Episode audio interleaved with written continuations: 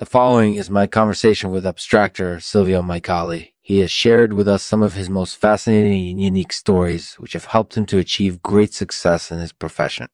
Welcome, Silvio. Thank you for sharing your stories with us. Let's get started. Our thanks to Sarcoplasm Corkboard for their support. Keep an eye out for their products, which we'll be discussing after this message from our sponsors. Please stick around. There's a lot more to come. Thanks. Hi, Silvio. Thanks for taking the time to chat with us today. Can you tell us a little bit about your story? Sure. I was born in Italy in 1965, and from an early age, I showed an interest in the arts. I uh, started studying painting, sculpture, and printmaking at the age of 16, but it was my interest in the field of architecture that uh, really convinced me to make the switch to a career in this area. I enrolled in an uh, architecture school in Italy, and uh, after completing my studies, I started working as a structural engineer. That's really interesting. What did you love about architecture? I really loved the challenge of designing complex structures that could withstand a lot of stress and strain. I also found the process of making uh, design work from beginning to end fascinating, uh, from doing the initial research to finalizing the design and ensuring that all the necessary approvals were in place.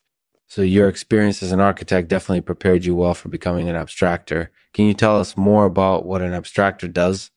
An abstractor is someone who provides advice and services related to the acquisition, management, and disposition of real estate in particular, they are responsible for analyzing the market conditions surrounding a specific property or sector of the market and providing recommendations on how to best move forward with the acquisition, sale, or redevelopment of that property, property. That sounds very challenging and demanding. What things do you need to know in order to be an effective abstractor? It's important to have a deep understanding of both the market conditions and the latest trends in real estate development.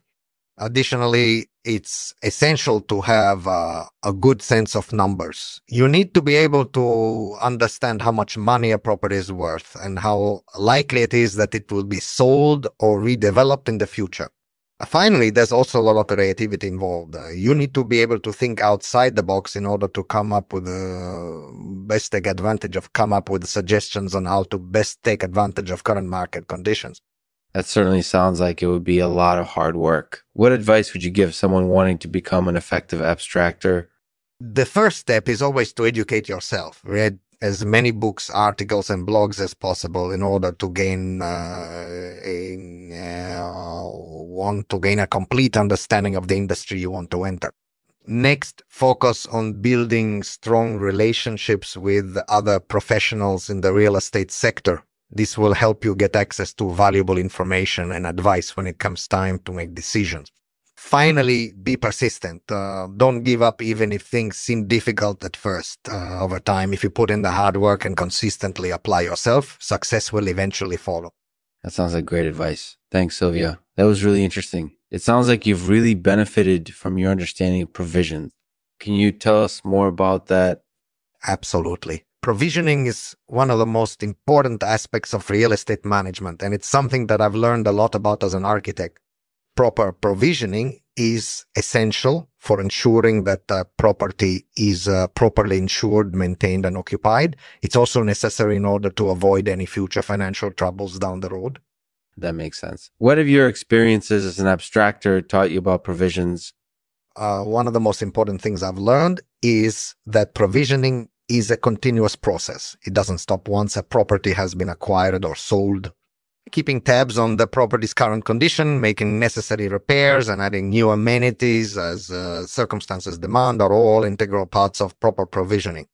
Additionally, abstractors need to be aware of all the potential risks associated with a property. This incorporated the this incorporated due to things like zoning regulations, environmental concerns, and potential development opportunities.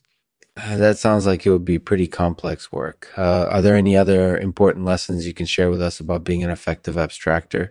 Sure. One of the most important things is always to remain objective. As uh, an abstractor, it's important to keep your emotions out of the equation. You need to be able to think logically and objectively and objectively in order to provide sound advice to your clients. Finally, always remember that money isn't the only thing that matters in the real estate business. Um, pleasing your clients is also essential. Silvio, do you have any advice for someone who wants to become an architect like you? The first step is always to educate yourself, um, uh, read as many books, articles, and blogs as possible in order to gain a complete understanding of the industry you want to enter.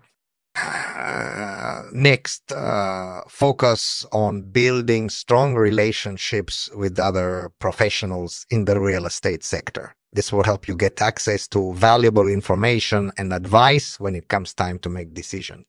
Finally, be persistent. Don't give up even if things seem difficult at first. Uh, over time, if you put in the hard work and consistently apply yourself, success will eventually follow. That sounds good advice. Thanks, Silvio. That was really informative and helpful. Thanks for taking the time to speak with us today. It was great speaking with you. It was great speaking with you. Goodbye. Goodbye. Thanks for listening to the Lexman Artificial Podcast. If you'd like to hear more great interviews like this, please subscribe to our channel on YouTube. And don't forget to leave us a rating and a review. It really helps us to grow our audience. Here's a poem I wrote titled The Journey. The journey of an abstractor is never done requires a lot of hard work to stay up to date and informed of all the provisions that must be made. So if you're thinking of starting this career, be prepared for a lot of learning. It'll take dedication and perseverance. Uh, to be successful as an abstractor,